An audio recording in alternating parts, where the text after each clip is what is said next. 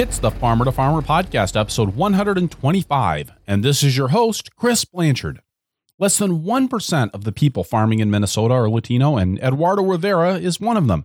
His operation, Sin Fronteras Farm and Food, specializes in producing fresh, healthy food for restaurants, grocery stores, and a 40-member CSA marketed to the Latino community in Minnesota's Twin Cities. Eduardo started farming with his infant daughter on his back on a quarter acre of rented ground near Stillwater. The farm has grown to 3 acres of production, still on rented ground. We discuss Eduardo's rigorous business planning process and the progress he has made towards his goals as he has financed his farm's growth and development. Eduardo shares the challenges of piecing together infrastructure like greenhouses and cold storage in multiple locations while he works to finance a land purchase. And we dig into the challenges and opportunities that Eduardo has found in marketing his produce, especially with regards to making it available through Latino markets in the Twin Cities. Eduardo also provides lots of great details about his cilantro and pepper production, his irrigation system, paying employees, and more. The Farmer to Farmer podcast is made possible with the generous support of Vermont Compost Company, founded by organic crop growing professionals committed to meeting the need for high-quality compost and compost-based living soil mixes for certified organic plant production, vermontcompost.com, and by BCS America. BCS two-wheel tractors are versatile, maneuverable in tight spaces, and lightweight for less compaction, easy to maintain and repair on the farm. Gear-driven and built to last for decades of dependable service, bcsamerica.com. And by you, our listeners. Your love and support matter tremendously, and I appreciate so much all of the reviews on iTunes, the comments on Facebook, and so much more. I've also set up an option to directly support the show with a monthly donation at farmertofarmerpodcast.com/donate. Eduardo Rivera, welcome to the Farmer to Farmer podcast. Thanks for the invitation, Chris. I feel really honored to be on your podcast. Thank you. I'm so pleased that you could join us today. I know that the sun has finally come out here in the upper Midwest after a really wet spring. So thank you so much for making the time. Yeah, no problem. This is exciting. So I had to make a little bit of time for this. So Eduardo, I'd like to start off by having you give us a little bit of background with Sin Fronteras Farm and Food. Where are you guys located? How many acres are you farming? And how are you selling your produce? So Sin Fronteras Farm and Food started in 2014, and I started on about a half an acre that year, and this is my fourth year in production, and I am currently farming 3.5 acres. I lease 3.5 acres, but I farm 3 acres, and I market to the Twin Cities, St. Paul, mostly Minneapolis, through various restaurants and natural food stores like co-ops. And then I also I am doing a marketing of a CSA kind of directed to the Latino community in the Twin Cities. Since a lot of the stuff that I grow is in my diet, me being from Mexico, I grow a lot of the things in the diet. So I try to have that option for people of color in the Twin Cities. And you're located just west of Stillwater, right? Which is east of the Twin Cities. West of Stillwater, Minnesota, and about 15 minutes from the border of Wisconsin. And the Twin Cities are about 25 minutes away from the land that I lease. So you brought up the subject of the CSA, and I know that's something that your farm's actually gotten a lot of attention about, is this effort to reach into a community that I think it would be fair to say is traditionally underserved in the CSA marketplace. How has that gone for you? It's going pretty well. I mean, I wouldn't say that it's something that I'm still trying to work on. I'm not saying that I have 100% of my customers are Latino, but, it's something that I'm still working towards to having be mostly Latino families, but it's going really well. I mean, I started with 6 people my first year, which then I did a combination of CSA, the 6 people, farmers market, which is a lot of work, and then wholesale. And so that was my second year in production. I did that. And then now going into my fourth year of production, I have close to 40 members, and no longer doing farmers market because is just it takes a lot of labor not to take a certain amount of produce to not sell that much produce and just sit there and it takes a lot of time. And then the restaurant and natural food stores market in the Twin Cities, I know is a booming marketplace. And that's where I used to do most of my selling of produce when I was farming. And are you focusing on ethnic foods for that marketplace?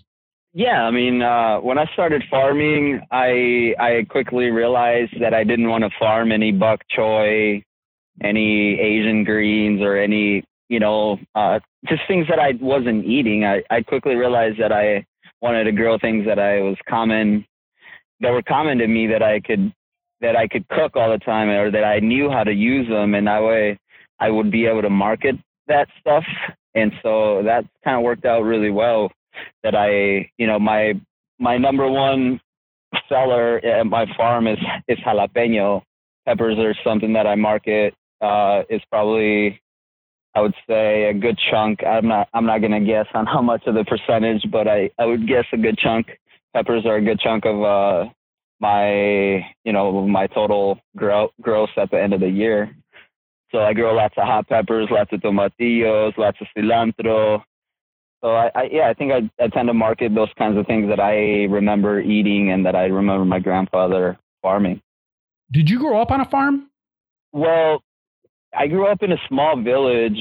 We called it a rancho, which is, that's the term for like a really small population of people that live in little secluded areas. But my grandfather was a farmer.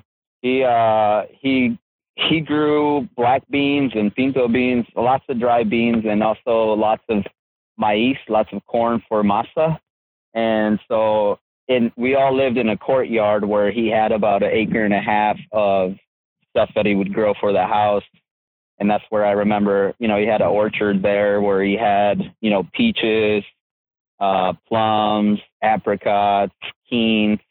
I remember having figs. I remember having lemons, limes, grapes.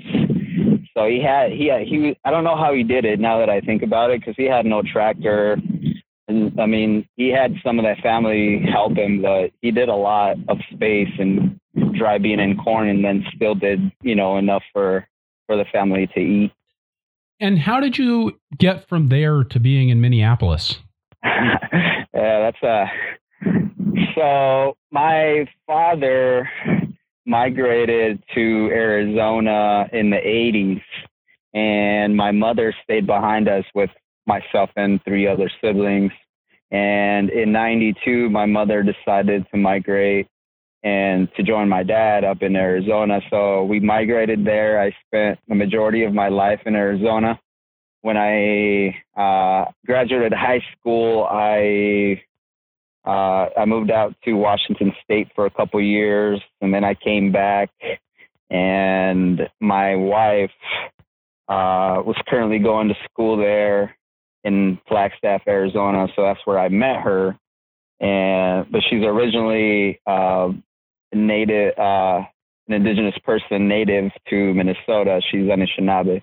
And so she, meeting her over there, we got married over there. My daughter was born over there in Arizona, but she wanted to be closer to her family. So we ended up moving to Minneapolis, and we've been here for, this will be our 7th year. And how did you get started farming in the Minneapolis area?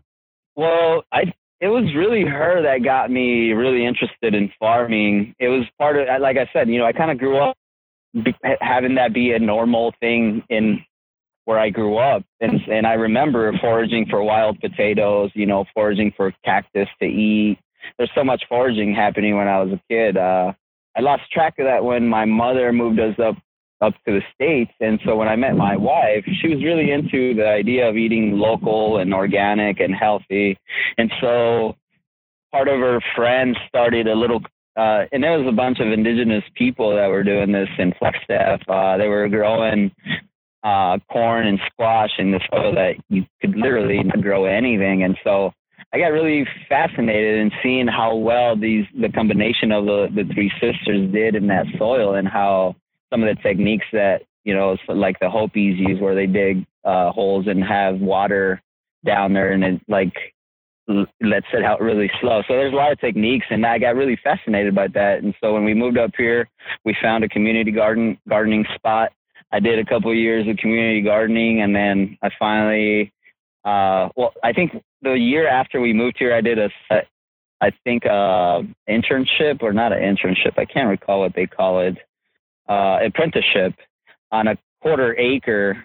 And that was my first year. I farmed with my daughter on my back sometimes because I was a stay-at-home dad then. And so I was farming with a quarter acre with my daughter sometimes on my back. And that was my first year. But, yeah, it was literally, I think once when I met my wife, that she got me interested in farming. And so we wanted to buy land, and there was no other way that I could figure out, you know, the jobs that I could get are not going to get me a mortgage on a farm. So the only way to see that dream reachable was to just start a business out of farming and hopefully do it well and be successful and try to buy some land. And, you know, I did my planning on, I did a 3 separate, 1 5, 1 10, and a 15-year plan. I'm currently approaching the end of my 5-year plan, and I'm thinking I'm on track for being able to apply for a loan, having the history, the numbers that the banks need to apply for a loan for a farm at the end of this year. I'm hoping, and you know, if everything goes well, I'm hoping that I'll start my 5th season at a new spot. So you're on leased land now. That's correct. Did you work with Minnesota Food Association with getting started, or did you just dive in on your own? No, I dove in on my own. I did a lot. Like I researched them, but it was too expensive. It was like $1,000 for a quarter acre. And I lived in the city, and it's like a 45-minute drive. On top of that, you can't camp there. They have all the tools. I don't know how people can make it work, man. It's just, it seems like it's a very difficult thing to make work. And so I just took matters into my own hands. I found this land through some nonprofit organization and got the link to the landowner, and I've been here 4 years. But yeah, I don't, you know, the help that I have been getting is from the Land Stewardship Project, because I've been part of their like Farm Beginnings program, the Farm Dreams. I did that first, then Farm Beginnings. Now I'm in the final one, the Journey Person course. Well, I'll be graduating from that in the winter of 2018. And so when you started on a quarter acre your first year, you must have financed that startup yourself. You came in, you got the tools and just figured it out. Pretty much. See, what happened was that I landed a job 2 years before I started. I worked at a nonprofit that is also led by indigenous people up here in Hugo, Minnesota. They have a 10-acre farm. Their name is Dream of Wild Health. And what happened was that I was working there. I did a year in the kitchen, working with youth from the farm to the kitchen. We would cook meals. And then the following year, I started farming with them 3 days a week. And that's when I kind of just figured that I wanted to do things or start learning more, because I asked them to see if the following year I could be more of a process of where not the managing process, but just learning how to plan. And I wasn't able to get that opportunity. I think they just needed me as labor, and I was just ready to kind of get rolling on learning more other than labor. I knew that it took labor to get going on a farm. You know, that's what our people do. We work hard, but so I didn't get that opportunity. So I just took it into my hands, rented the land, and I bought seeds. I rented a stall at a farmer's market and went at it. Yeah, financed it myself the first year. The beginning, the first year, it was an acre and a third, but I lost about a half an acre of brassicas to the flea beetle, because I didn't know I was supposed to cover it with row cover because of the flea beetle. So I lost a bunch of crops my first year, and it was very much, I mean, it still has been. Every year is a learning curve, but so now, having grown up to 3 acres, tell me a little bit about the tools and equipment that you're using for farming. Well, I mean, I still have some of the same tools that when I started. I guess the first year I didn't have a rototiller, but I have a walk-behind rototiller, a big brush mower that I cut my cover crops with, And it's basically hand, you know, we do a lot of stuff by hand. This year, I'm hoping to buy a little Kubota from the landowner that I'm renting land from. He has this really nice little tractor that would suit my farm really well. He gave me the keys already, and I've been practicing on it. So I'm hoping to land that little thing. And if I do, you know, I've been gathering a few things through growing up, like you said. I currently now have a better truck. I have a nice Toyota that gets me around, a Tundra. I've been able to acquire a trailer that I converted into a cooler with a cool bot that I was able to acquire through a grant. I've been able to finance a lot of the stuff that I've been doing through grants. I've been doing a lot of research. I mean, even that alone, it takes work to be able to write the story, edit it, and, you know, to the likings of the boards that pick your stories, you know. And so, but yeah, I have a few things that I'm hoping that I'll get me enough, especially after if I get this tractor, I'll be able to move somewhere and be able to start somewhere fresh. Now, when you talk about financing through grants, what kinds of organizations have you found the grants through? Well, I've only gotten 2 grants in my 4 years. The first grant, I didn't do my grant my first season. Obviously, I did that alone and figured it out. But the second year, a lot of the co-ops here around town have these like small grants for farmers. One of them is called Lakewinds Organic Food Co-op, I believe. It's Lakewinds. That's what I always call it. But I think their name is a little longer. But then, so I did a grant with them my second season, and I got that. And then that's what I did the farm journey person course. I got some money to do the course for that. And then I skipped a season. Oh no, the following year again, and this time the grant, I went for a little bigger of a grant. And I did that through the Rick Bayless Foundation, the Frontera Farmer Foundation out of Chicago. Right. And I got that grant, and that grant helped out a lot because with that grant, I was able to buy a lot of landscape fabric that it's the really heavy duty stuff that apparently lasts for 20 years. That's what they were saying. But that helped out my farm a lot with weeding and production. It get better yields. That also helped with the cooler. That's what I mean. I think I've been able to, that was what, 12,000. And then I think another 5 with Lakewind. So, you know, like $17,000 that I didn't put out of my pocket to be able to, hopefully get me at, like I said, at the end of that fourth year, a lot of the equipment that I'll need to kind of move on to a space of my own. Cause I'm kind of ready for it, man. I'm really it's very stressful having your greenhouse in town, having your land 25 minutes out, you know, it's cloudy part of the morning. You don't want to open your greenhouse. You want to keep it nice and warm, but you leave and all of a sudden the clouds break and it's 120 degrees in the greenhouse and you lose all your peppers. Yeah, so I'm kind of ready to have everything in the same spot. So you're in the process of looking for land right now. How are you going about that land search?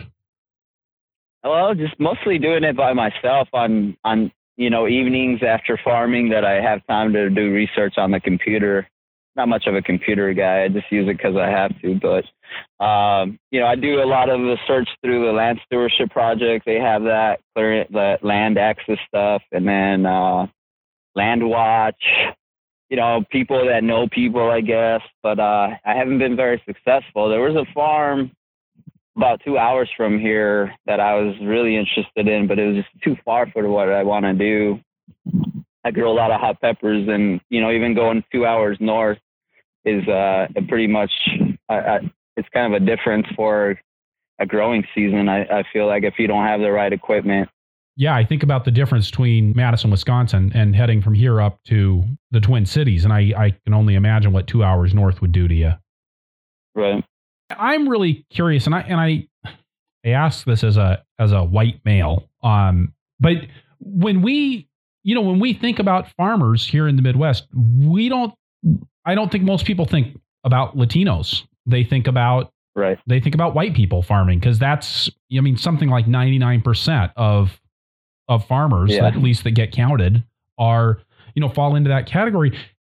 How has your reception been as a person of color, as a farm owner and a farm operator? Well, I mean, I think the most simplest reason or way I can answer that is that I'm on your show right now.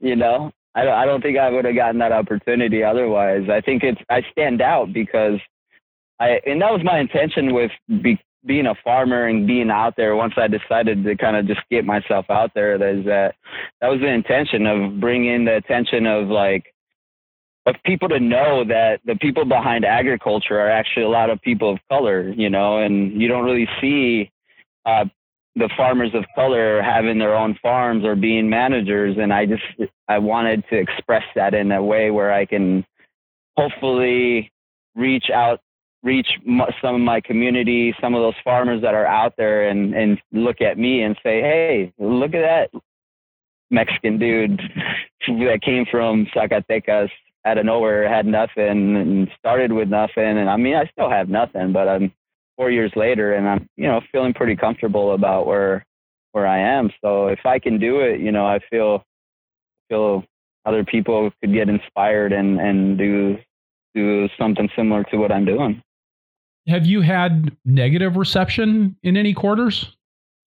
Well, you know, there's always those trolls when you publish articles and things like that have those negative, well, you better be a citizen if he's farming, or that was like one comment I got, or the other one is that like they should build a fence around my farm so that my daughter can't get out.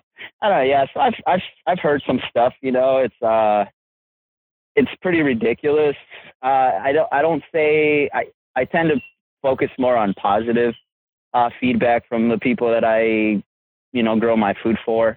Everyone's really receptive to my, you know, going into my fourth season, I still haven't had anything rejected, anything sent back that wasn't good yet. So I take a lot of pride in what I do. And so I don't let those people, those one out of like, you know, 500 people ruin my day or get me bothered. I just, you know, shove it off, brush it off and keep moving forward. I try not to get those little distractions get me off my path.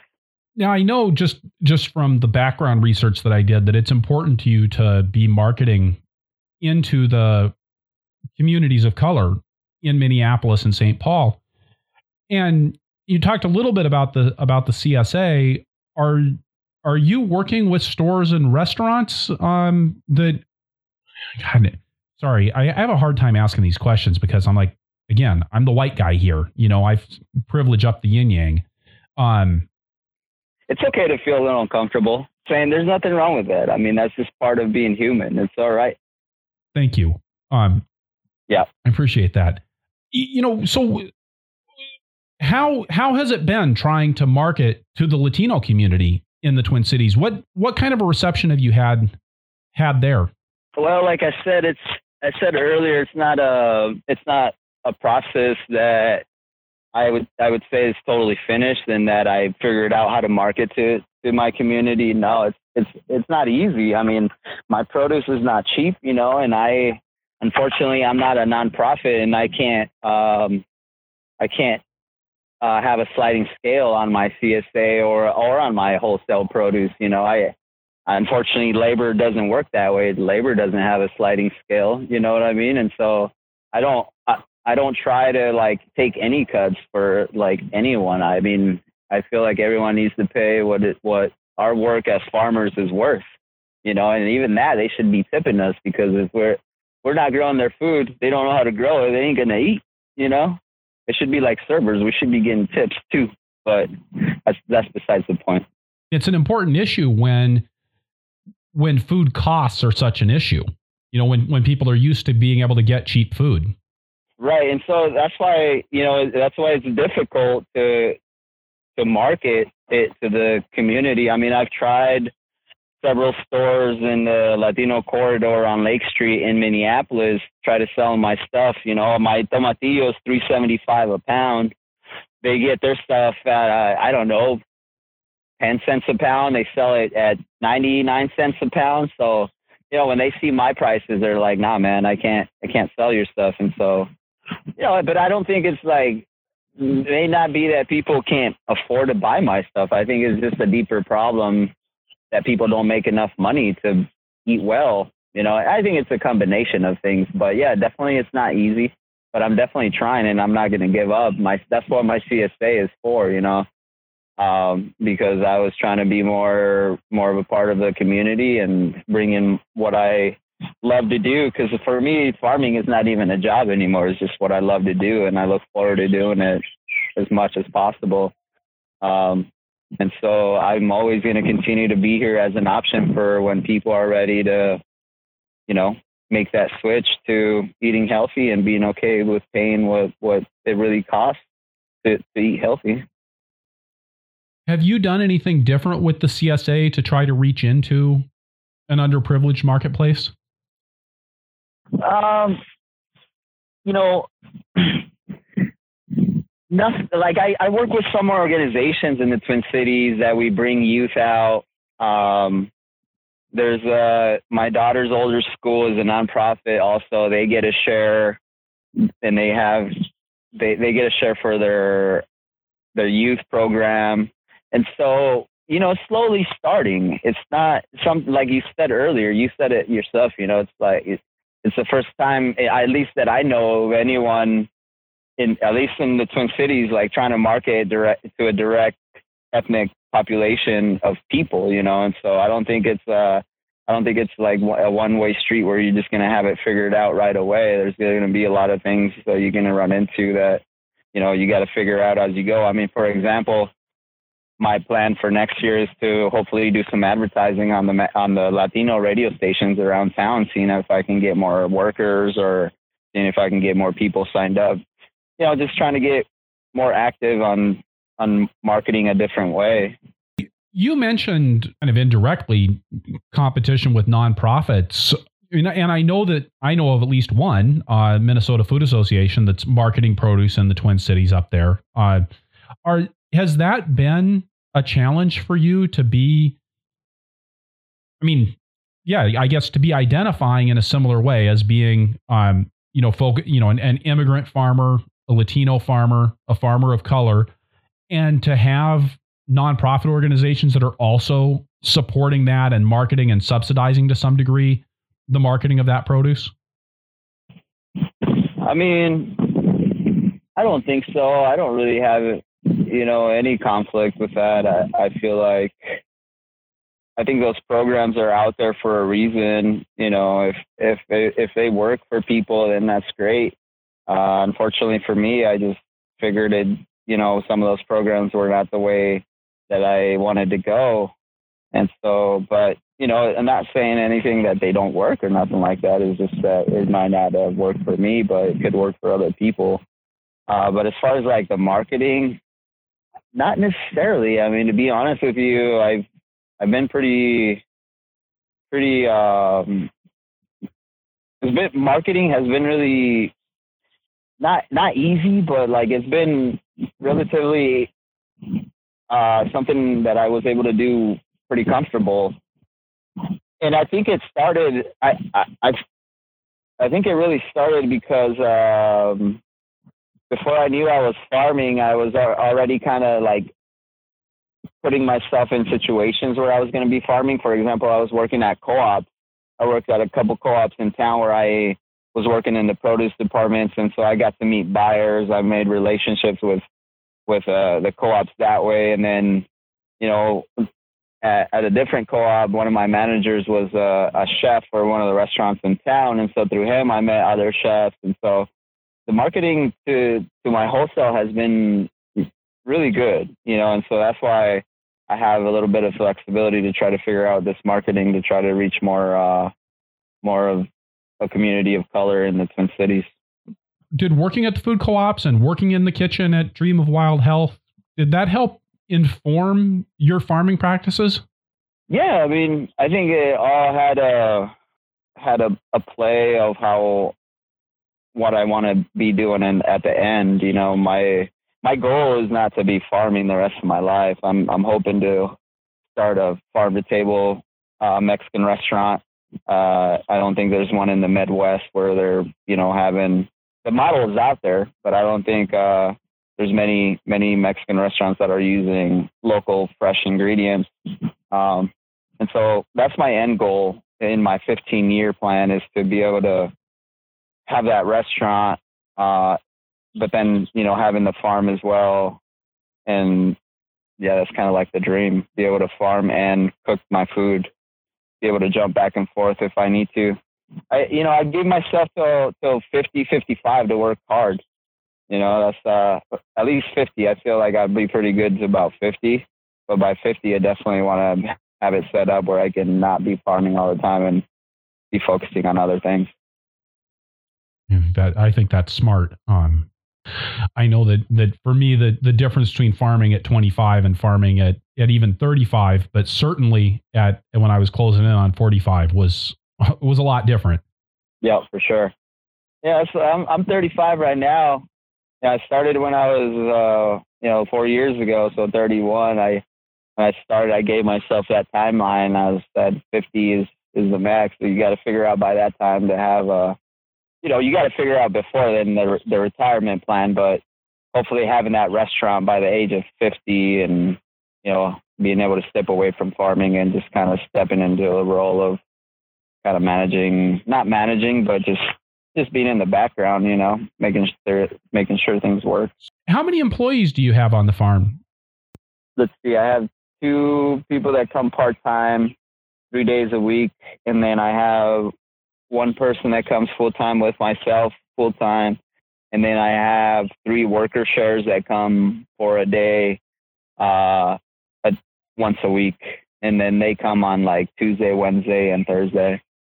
And so I have people here pretty much. The only day that I don't have help quite enough yet is on Fridays, but I think we'll be getting another person that'll be helping a little bit more, because I'm going to be stepping away to the Stone Barn Center for Food and Agriculture for this fellowship coming up in July. A little worried about it, but I think it'll work out.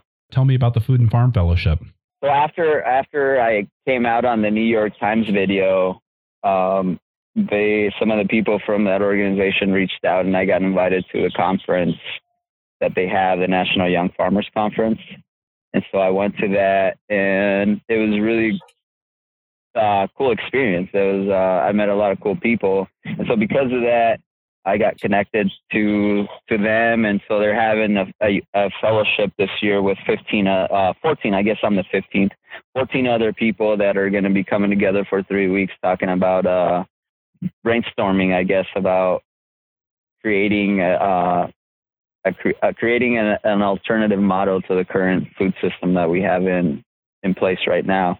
So it's a combination of farmers, lawyers, doctors, distributors, produce buyers, a range of people from across the country that will be, you know, like I said, together for 3 weeks brainstorming. It sounds really fun. And you said that's coming up in August. Actually, in July. Ooh, okay. And what are you doing to get ready for that? I mean, because from a management standpoint, stepping away from the farm for 3 weeks is, I mean, a couple of days is one thing, 1 week's another, but 3 weeks is a long time to be gone. Yeah, I thought about that, but I don't know. I feel pretty confident. Two of the people that are working with me worked the last 2 years with me, so they know pretty much how I run, we do the things around here. And so I'm leaving 2 people in charge. One person in charge of the CSA, and then the other person of the wholesale and the deliveries. And so I'll be connected every day with them through my laptop, because so some of the things that I do through the CSA too is that I barter. So I don't sell all my shares. Some of the shares I barter. And so I barter a share with a guy that he writes code. And so he was able to put together a website for me that I'm always like connected to, that I know what the orders are, and people can print out their receipts. I literally, it's made my life easy I can't even describe how much. And so that's in place. And so I feel pretty comfortable being connected with them. They know, when we do the successions of things, I've left, I've pretty much have a calendar with everything that needs to go on the ground. When, we have mock-up harvest lists of the CSA, we more or less already know when our peppers are going to come through because that's what we grow. So I don't know. I feel like I've been, trying to put everything in place to make it easy for them to figure, to do what we do on a daily basis without me being here. That's awesome. Just really putting in the advanced planning work, I think, is a lot of what that's all about.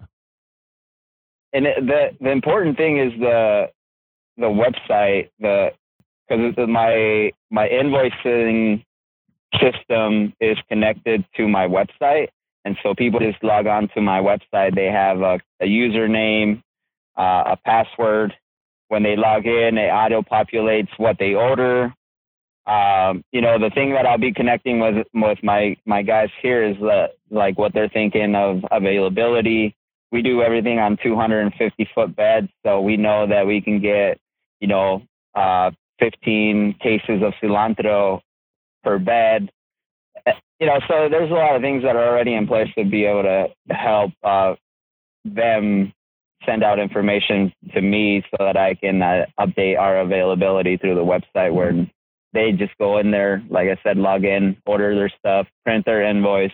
Then that system emails me a list of the harvesting list. And then what I do is I just forward it to my guy to his personal email. He just prints the harvest list for the day, and the gal is in charge for the CSA list, and they get that harvest. So I think I feel pretty comfortable. And, one of the things as a farmer, I don't think you'd be able to function if you don't believe on achieving what you set out to do. You got to have faith, you got to trust. And what's that word? I can't remember a word, but there's a saying for that too. When it comes back to me, I'll remember enough. Okay. All right. Tell me a little bit about operating on rented land as you've scaled up. What are you doing for infrastructure? You mentioned that you've got a cooler that's part of a trailer that you use for deliveries. Do you have an additional packing facility besides that? No, I wish. There's no infrastructure here. That's why I had to get the Coolbot trailer. The only thing that was here when I got here was water, a well. My first year, I had to water my plants in the middle of July when it was like 90 degrees with 5-gallon buckets. The second year, I was like, screw that. So everything that I made the first year, I put it into my irrigation system. And so, but no, I have no infrastructure. I have no greenhouse. I have no infrastructure, no shed. I built a shed out of pallets. I think I spent about $100 on other lumber and hardware to put this pallet shed together for all my tools. I bought a big old canvas tarp, the ones that you buy or that are on billboards, and that's what I used for the roof. I covered it with plywood, sealed that, and it was a long extension, so I extended it long enough to fit my walk-behind mower and my brush mower and my tiller. So I literally have like no infrastructure out here, and that's why I was saying to you earlier, I'm just kind of ready to have everything in one place.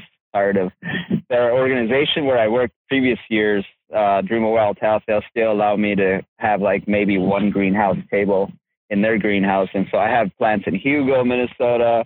I had plants at one of my employees' house in Minneapolis, plants at my house for like 2 weeks, the greenhouse in St. Paul, plants out here, the cooler that I finally, the Coolbot I just use to store my produce while I'm harvesting. I leave it up here, but my final storage is in St. Paul as well at the Good Acre. So it's everywhere, man. It's a mess. And I don't know how I keep my head on my shoulders.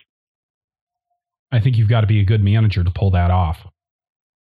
I try. I think I still have a lot to learn. Tell me about doing storage at the Good Acre. I know that Good Acres, I've got a little bit of familiarity with it, but I know it's something that most of my listeners wouldn't recognize that name. So the Good Acre is a big organization that's funded by the Pohlads, I believe, and they're a pretty wealthy family in the Twin Cities. And so they put this facility together. I mean, it's humongous. It's so nice. But they have coolers. They have a kitchen. They have like processing a facility, a washing station. So it's it's like a hub where a lot of farmers, they also run a CSA with us farmers. So I'm one of their farmers for their CSAs. And so I sell them a lot of hot peppers and other things, radishes and things like that. But so through them, because it's a kind of a hub, I rent about a pallet size space of cooler at their spot where I do the final, before I do my delivery the night before. So it's a cool organization. I haven't utilized the kitchen as much as I would like. Like I said, that is part of my plan at some point, but maybe stepping away for these 3 weeks, depending on how this works out, I'll figure out how to step away a little bit more to try to, get the other side of things going. But land first. You got to buy land first. How much do you pay for that pallet's worth of space at what's essentially a food hub there? Right. That I don't know. I think because other farmers, I don't know. I don't think that could be disclosed. Fair enough. I think I have a special relationship with them because I was part of their startup process, and I think, and I also think that they might do a sliding scale. I don't know if they do, but I think depending on where you are on your farming experiences and your infrastructure and things like that, I think that's how they charge. It's not much for me, I tell you that much. It's very affordable. I know that if I was trying to do that somewhere else, it'd be insanely expensive. And so I'm very grateful for being a startup, being a part of the initial startup and having that space accessible to me at the price that I pay is very nice. And you mentioned that after your first year farming, you plowed all of your capital back into an irrigation system. Can you tell us about the irrigation system there at Sin Fronteras? Yeah, so I mean the irrigation system is it's a little crazy. I still trying to figure it out, but so the pump, the guy that was here before, or that's his land, his pump is humongous. It goes, I think it does 100 gallons a minute. And it's just too big for what we were trying to do. And so what I had to do is I had to buy a separate tank that I could pump the water from the big pump into the tank. And then I bought a smaller pump to pump from the tank out to the field. And so I basically just you probably know this website, but that website DripWorks, it helps a lot to lay out how I more or less got ideas from that website, and I kind of figured out to do my stuff in sections that my pump would be able to pump water without having a pressure regulator. So I don't have any pressure regulator. My pump runs, it has enough pressure to reach my fields everywhere right now. Even currently I opened some new land further away from the pump, and it still does really well. I'm currently setting it up. It's a new area, so I'm waiting for a couple couplings to come in from Knowles to be able to finalize it. But I do a combination of drip and wobblers, so I can run drip and wobblers at the same time. If I have a section where I'm direct seeded, I'll run my wobblers through there, and then on my carrots, I'll put if they need water. And that's the thing. I have it set up because I learned my lesson about farming and how much you need water. So I put a lot, about half of what I made. I made half of what I made, I put back into the irrigation system. But I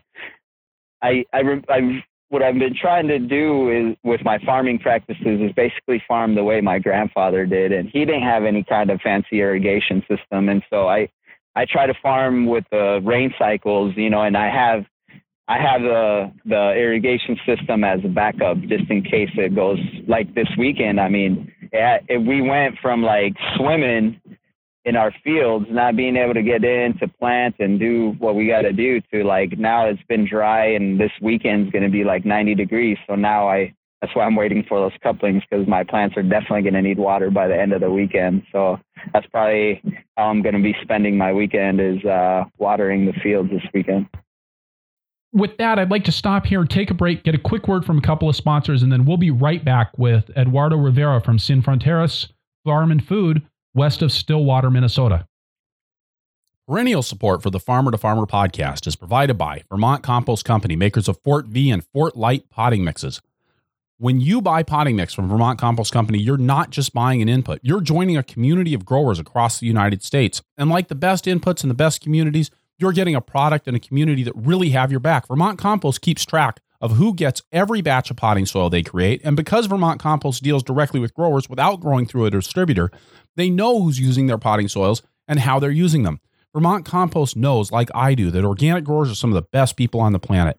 And they're proud to be a part of that community, just like I am. Taking care of growers by taking care of transplants since 1992. VermontCompost.com. Perennial support is also provided by BCS America.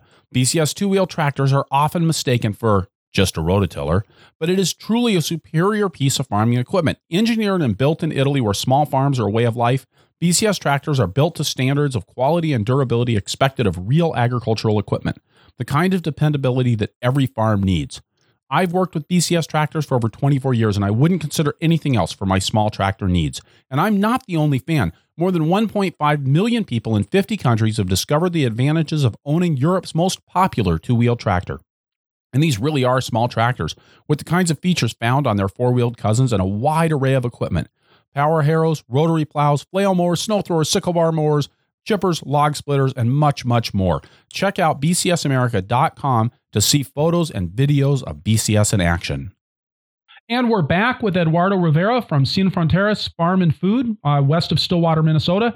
And Eduardo, we were talking just a little bit about irrigation before we went on break. And, you know, you said earlier that you specialize in some crops like cilantro and hot peppers. And I thought it'd be interesting to kind of dig into some of your production techniques and what you're doing to make those crops work especially well for you. And so can you walk us through what cilantro production looks like at Sin Fronteras? I mean, it's a very simple, easy process. I mean, we direct seed into our beds early spring. Our beds are 4 feet wide. And so we fit, you know, let's see, about 1, 2, 3, 4, 5 rows of cilantro, more or less. I seed it really thickly, really thick, so that it's like really dense, and you get a good bunch in about half a foot. You know, you get 2 good bunches out of a foot. Yeah, and then we just try to, you know, we let it go. We leave enough space in between to do the wheel hoe. We run the wheel hoe a few times before, you know, once it comes up, so knock the weeds down. Once it gets going, we let it be so it gets to a nice size. Then once it gets to a nice size, the week before harvest, we do a good weeding by hand to clean out all the weeds that are right next to the row, because everything else the wheel hoe gets. And then, yeah, we try to get about 2 bunches per box. You know, and the way we market is that, I don't know. I mean, I'm not dissing on cilantro from, I guess I am a little bit, but from California. But I mean, when you look at that stuff, it looks horrible. And so I feel like I take enough time to do a really good bunch to where people don't mind paying what we charge. You know, I think I charge about $15 more per normal case of cilantro, a 30 count. I think you could get it probably anywhere from $25 to $30. Mine's $45, you know? And so I take pride on how we harvest that cilantro, and a lot of the chefs like that they can get a bunch from my farm and literally use it from leaf to stem. So you talk about doing really nice bunches with the cilantro. What what goes into making a really nice bunch? What's your harvest process, and what's your definition of a really nice bunch? Well, the definition for me of a nice bunch is that you can use a bunch from leaf to the end of the growing tips or the stems. I don't know. I mean, I don't like to leave any growth in the cilantro in the stem, so I brush that out. So I bunch my stem in my hand, but then I grab it a little higher without damaging leaves, and then I brush the stem portions, and all these little clippings fall off. And some of us keep it. Some of it just goes back on the ground, but my stems are really clean. There's no growth, small growth. Because that's where I found that the problem was with cilantro, is that when you bunch it, there's a bunch of growth that's like sometimes weeds and cilantro, that's the small growth. And that's the stuff that tends to go rotten faster, is the stuff around the rubber bands, right, which is the stuff that it's all bunched up, and that goes bad fast. And so if you clean all that stuff out, and all you have is stem and the rubber band, then your stems can last in the cooler up to a week.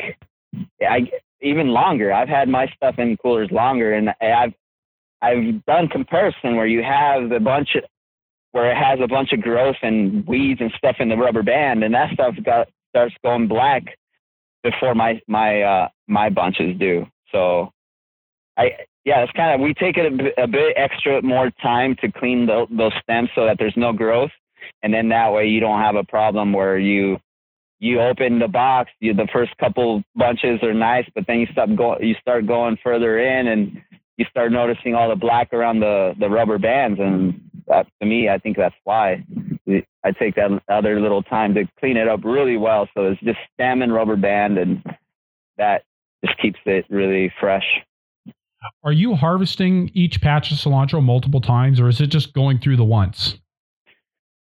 No, we do two cuttings per bed. So we cut it. I let it grow to a size where the second growth is still down there, and so we take most of the stem and the first growth, and we chop it, and then that leaves the stems of the first growth. Because I seed it, like I said, I seed it really, really thick. And so there's stuff that germinates, and then there's stuff still germinating when stuff's already germinated. And so the second cutting is that other, like the rest of that seed that gets seeded in there. I do set like a one. I use the Earthway seeder, but I use the plate for beets. You know how big that is? I don't know if you're familiar with. So I use that to seed it, but instead of like doing it, I think I cover like every other hole, and that tends to seed it really nice and thick band. And it seeds it also like at a good, so you don't have too many spaces in between where you don't have nothing. Basically, it's like a really good solid band the whole way down. And so, like I said, I do the first cutting, and then probably that second cutting will happen a week later. So if I cut it on a Monday, I'll probably cut that same area the following Monday, and I'll cut a different row, you know, on Thursday. And then that Thursday area will get cut this following week on the following Thursday. So we get two cuts. And then what's your post-harvest handling process? We put it in, if it's really hot, we put it in cold water in the back of the pickup. We bring buckets with cold water. And then so we harvest it and we put it in there. And we harvest the box at a time. And so once we do that, we bring it into the wash tubs, and our tubs have, you know, some OMRI approved stuff that we use when we use to clean leafy stuff. And so, yeah, that's about the process. Awesome. We make sure that the buckets are sanitized before we start harvesting. And, you know, that's just something to get me going through the spring. I guess I haven't really like labeled myself as specializing in anything really, because I grow so many things. But some of the people that I work with, this guy that I sell peppers to that makes sausages for one of the stores that I sell produce to, one of the stores has their own meat department, and that guy I've been working with for a while. And so he's like, in town, we have this guy named, his business name is the Tomato King, because he does tomatoes really early. I think they're hydroponic or something like that. And so they're like the first tomatoes that come out in the season, and they're the Tomato Kings. And so I grew a lot of peppers. Yeah, I just like growing spicy, man. My state, I believe, is like the pepper capital of Mexico, where we grow a lot of peppers. And so it was just something that I really loved about, just it kind of reconnected me to being back home. And so growing lots of different peppers, he was like, you're the pepper king, dude. And I was like, no, I'm not.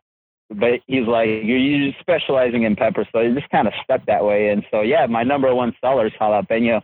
When I first started, I did a lot of research, though.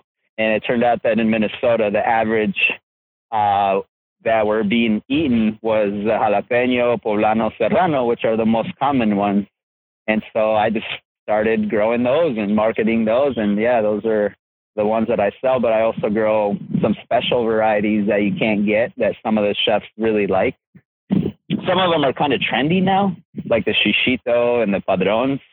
But I started with those like a few years back, and the chefs really like them. And so I grow some of those special varieties. This year I took a trip to Puerto Rico, and I brought back some seed.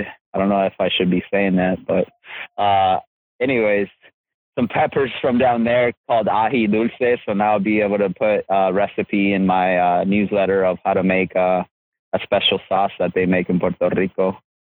So, yeah, I grow different varieties of those special peppers that people like. Now, Minnesota is, as we've talked, I mean, it's not exactly warm in Minnesota for most of the year. The seasons can be fairly short. How are you actually going about producing those peppers? So we started in the greenhouse that every year is a hustle to try to find greenhouse space, but we find greenhouse space. We start in the greenhouse. And what I've been doing after I got that grant from the Farmer Foundation from Rick Bayless is that I put them into that landscape fabric, and then I cover them with the slitted plastic, roll plastic. And so that helps them a lot to get going. That gives them a jump. So, I end up planting peppers by the end of the 20th of May, 18th, 16th, somewhere around there. And some of the peppers under that stuff do really well, that we have peppers by like the first week in July. Wow. And you're taking that plastic off once the peppers start to blossom. Is that right? Well, they're slitted. And it has ventilation, bugs get in, bugs are always pollinating. So they don't come out for a little while they get pollinated in there. Once we start seeing pods, then we start, uncovering it up. But they stay in there. It still cools off at night, and in the morning that plastic is slitted. So there's a lot of wind ventilation where it's not going to be, like I was saying earlier, I lost pepper. I thought I lost peppers earlier in a couple of weeks ago in that greenhouse. That's what happened to me. I was out in the fields and it was overcasted in the morning, so I left it closed. By like 2:00, it was just like super scorching hot. I freaking excessively sped down to town, trying not to get a ticket or arrested. And once I got there, the temperature reading was 120. When I got there, my serrano plants were all looked dead.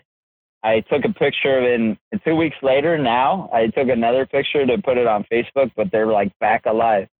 So I don't know, man. Plants are so resilient. We are. I think we as humans are more vulnerable and weaker than plants are. I don't think I could have survived a day at 120 degrees and come back from that, So plants teach me a lot. Plants teach me so much every year, man.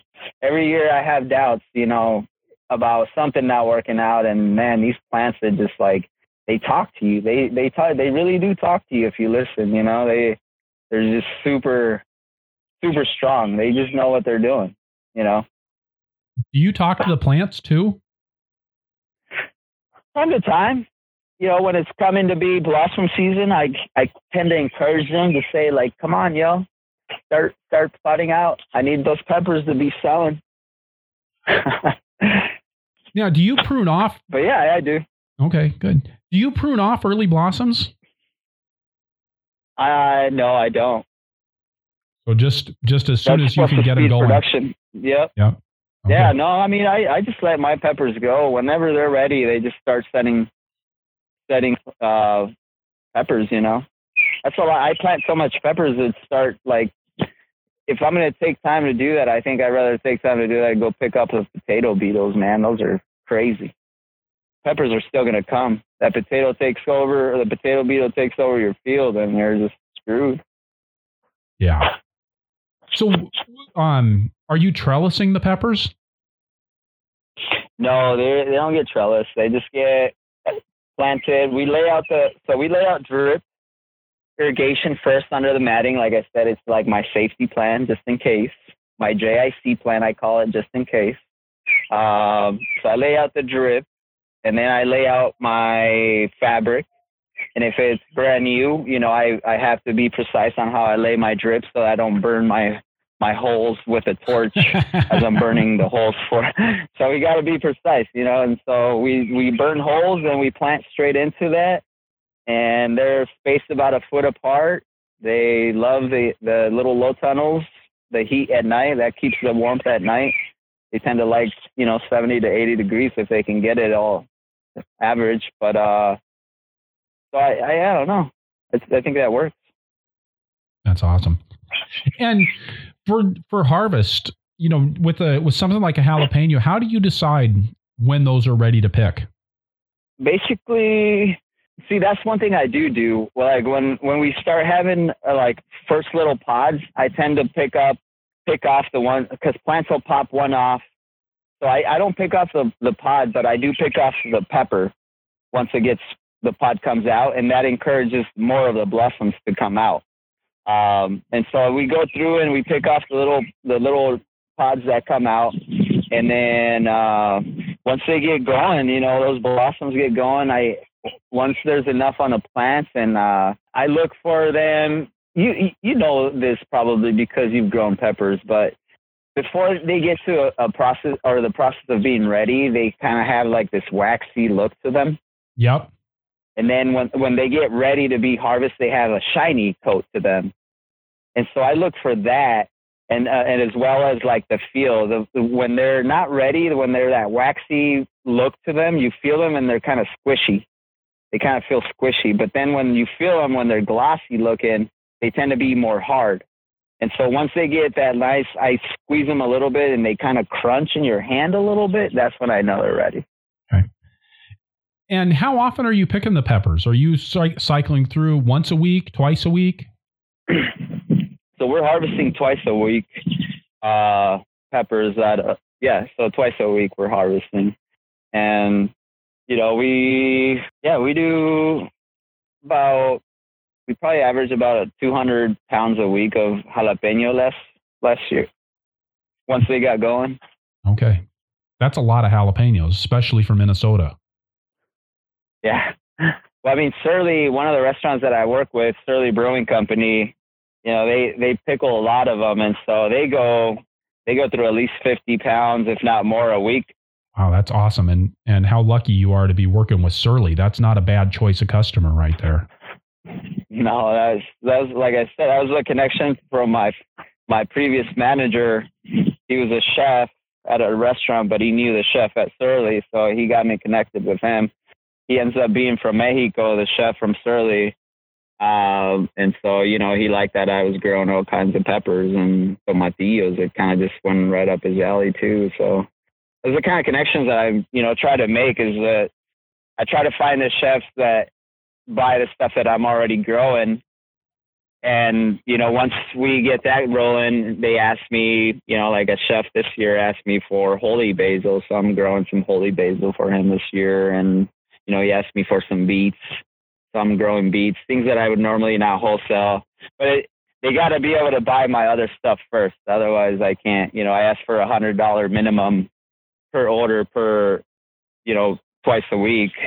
And I ask, I've kind of been pushing my customers to try to hit about a $10,000 mark with me of my produce that I sell to them a season, because I think once I get to about 10,000 per customer, I'll be able to pay people $15, have a mortgage, and be able to live okay. I'm not in farming to get rich. I just want to buy land and hopefully have my farm be a destination place with a restaurant. That's about it. It's not too much to ask for or to try to go for. And to be able to pay people fairly is a big deal. Yeah, that's important to me, man. I mean, last year I paid $8 an hour just because I didn't have the cash flow to be able to do more. But my last year went pretty well. And so my guys that I started this year, I went up to $10 an hour. It's still not perfect. I don't get paid more than they do. I pay myself the same. I just happen to work more hours than they do because all the stuff that I do out of the fields as well. But, I pay everybody the same as I get paid. If I go up to $12 an hour for myself, all my crew, depending on who stays, but I feel like $12 an hour, anyone that wants to come out and farm and is willing to learn is worth it, I mean, 15 would be good, but can't do that yet. And especially for those folks that come back that second year when it really is skilled labor at that point, people that really do know what they're doing. Right. So, yeah, I mean, those two guys, like I said, came back from 8. I paid them up to 10. The other gal I got this year as well, I started her at 10. We're we posted something on our Facebook wall to try to hire somebody for the month of July that I'm going to be gone. Basically just trying to, like I said, I have things in place to be able to get it done. I just want to leave an extra pair of hands, my hands that would be missing, to help then harvest and, do the various tasks at the farm. But that's how it goes. Is your wife involved in the farming operation? No, she has a full-time job.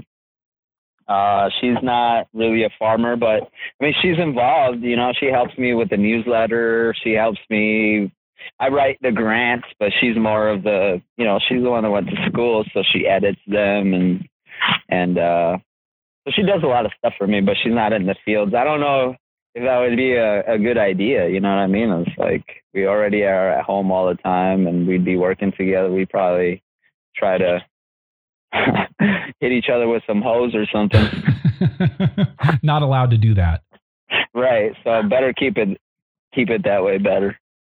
Now, you've talked several times as we've been going on today about your business planning process and goals and markers that you wanted to make. And an example would be, just now you talked about wanting to get to $10,000 of sales per year per wholesale customer, and that would set you up where you needed to be able to pay a mortgage and to be able to pay people a decent wage.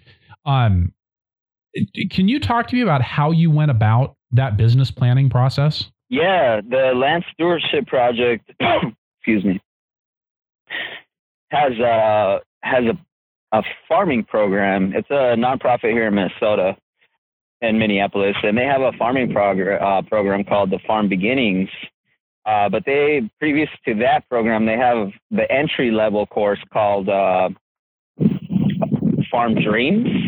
So that's kind of where you start to plant your seed if you want to become a farmer or not. You get to all the crazy things that you have to deal with, and that's where where people get discouraged of maybe farming is not for me. But then they have the Farm Beginnings program, and in that one, they work. Their approach is a holistic management approach. And so through that model, I was just able to kind of figure out exactly, and it's not set in stone yet, but it gave me a track to be able to figure out, to put goals into place, and then on top of that, to do active things to get me to those goals. So that program helped a lot. And is that something that, I assume you have all of that written down? This is an actual document that you are able to refer to over time. Yeah, there's, like I said, 3 sections to it. The first section was trying to buy land in 5 years. The other section of that is paying off some of the land and doing the same thing that I did with farming, like acquiring things that'll get me to the next point of my next part of the plan. I think it's really great. I think one of the real values of going through a program like the Farm Beginnings classes are that they give you a foundation and help guide you through doing some of that work that's not always really clear how you go about coming up with a business plan. I mean, I take a little bit from everything. I mean, I would even say going to your workshops is, it helped me a lot at Moses to do some record keeping and trying to be more clean on the desk. Everything helps, you know, you pick up a little bit from everyone that's already done something. And so why not put it into what you do? And it all of a sudden starts evolving into this thing, you know, and keep learning from that. You mentioned earlier learning to farm from your grandpa. And you talked about, yep, you know, learning especially about water and water conservation. What else do you feel like you've brought to your farm that maybe somebody that grew up in the city here in the United States wouldn't have brought to their farm? That's a tough one. I don't know. I mean, I think one thing that I can think of is, I just remember how my grandfather didn't rely on anything else besides Mother Earth. And I feel like that's one of the things that here, I think we get used to, like being able to go out and just buy any implement for a tractor, or like being able to get drip, or, you know, those kinds of things. And I think that having that approach to being able to like believe in how people used to farm without those kinds of systems that are currently in place. I think that's what I probably bring different to farming. That's the best thing I can think of right now. With that, Eduardo, I think it's time to turn to our lightning round. We're going to get a word from one more sponsor, and then we'll be right back. Sounds good. This lightning round is brought to you by you, the listeners of the Farmer to Farmer podcast. And the nice thing about that is I probably don't need to go on and on and on about it, because the fact you're here probably means that you already think the Farmer to Farmer podcast is kind of cool. If you value the show, please consider heading over to farmertofarmerpodcast.com/donate to have a look at our options for directly supporting the Farmer to Farmer podcast. Your direct support helps make this show available to a wide variety of farmers, farm workers, and farmers-to-be across the country and the globe. I would especially encourage you to check out the option to support the Farmer to Farmer podcast through Patreon, which provides a way to make a monthly contribution to the show. $5 a month comes out to just over $1 a show, and that makes a big difference keeping the tractor running over here. That's farmertofarmerpodcast.com/donate. And thank you. Eduardo, what's your favorite tool on the farm? The wheel hoe. And what kind of wheel hoe do you have? I have, Oak Valley. Okay. That Valley Oak. Yeah, that's a nice one. Valley Oak. Yes. Yes. What's your favorite crop to grow? Peppers. That seems like kind of a no-brainer right there. Yeah. What's been your favorite resource for learning how to grow these hot weather crops in Minnesota? Where do you turn when you need information? I don't think I have like a place where I turn for information for hot weather crops, but I do reference, when I first started farming, I based my first year of production based on the John Jeavons book, Grow Food or Grow More Food. What's it called? How to Grow More. I think you know something, what I'm talking about? Yeah, something like how to grow more vegetables in less than you can imagine in less space than you ever thought possible, or something like that. That was one of the first books my wife gave me. And from there I planned my first season. And so time to time I tend to reference like spacing, and, you know, I feel like it has a lot of information. It's very useful. Love that. That was actually one of my three base books when I started farming at Dew Springs College. So I'm right there with you on that one. What's your farming superpower? Farming superpower? I don't know. I tend to just make things work. I don't know. I have that, like, I can build things. I don't know how to weld yet, or not an electrician, but anything beyond that, you know, I could pretty much figure out. I feel like I can make things work with very little. I've been able to figure out. I mean, I started with nothing when I first started, you know, no irrigation. Like I mentioned, I watered with 5-gallon buckets my first year. So I just feel like I'm able to figure out when I come to problems, like I find solutions. That's a great superpower to have. Finally, if you could go back in time and tell your beginning farmer self one thing, what would it be? Probably get a little bit more experience before just jumping full on. I think that the one thing I would tell myself is, find your markets first, do all the research first, and then throw your seeds in the ground. Awesome. Eduardo, thank you so much for being part of the Farmer to Farmer podcast today. Thank you. It's been a pleasure, and I look forward to hearing it. All right. So wrapping things up here, I'll say again that this is episode 125 of the Farmer to Farmer podcast. You can find the notes for the show at farmertofarmerpodcast.com by looking on the episodes page or just searching for Rivera. That's Rivera. The transcript for this episode is brought to you by Earth Tools, offering the most complete selection of walk-behind farming equipment and high-quality garden tools in North America, and by Rock Dust Local, the first company in North America specializing in local sourcing and delivery of the best rock dust and biochar for organic farming. Additional funding for transcripts is provided by North Central SARE, providing grants and education to advance innovations in sustainable agriculture. You can get the show notes for every Farmer to Farmer podcast in your inbox by signing up for my email newsletter at farmertofarmerpodcast.com. Also, please head on over to iTunes and leave us a review if you enjoy the show. Talk to us in the show notes. Tell your friends on Facebook. We're at Purple Pitchfork on Facebook. And hey, when you talk to our sponsors, please let them know how much you appreciate their support of a resource that you value. You can support the show directly by going to farmertofarmerpodcast.com/donate. Like we talked about after the lightning round, I'm working to make the best farming podcast in the world, and you can help. Finally, please let me know who you would like to hear from on the show through the suggestions form at farmertofarmerpodcast.com. Eduardo was on the show today because of recommendations that I received through that form. I'll do my best to get them on the show if you recommend them. Thank you for listening. Be safe out there and keep the tractor running.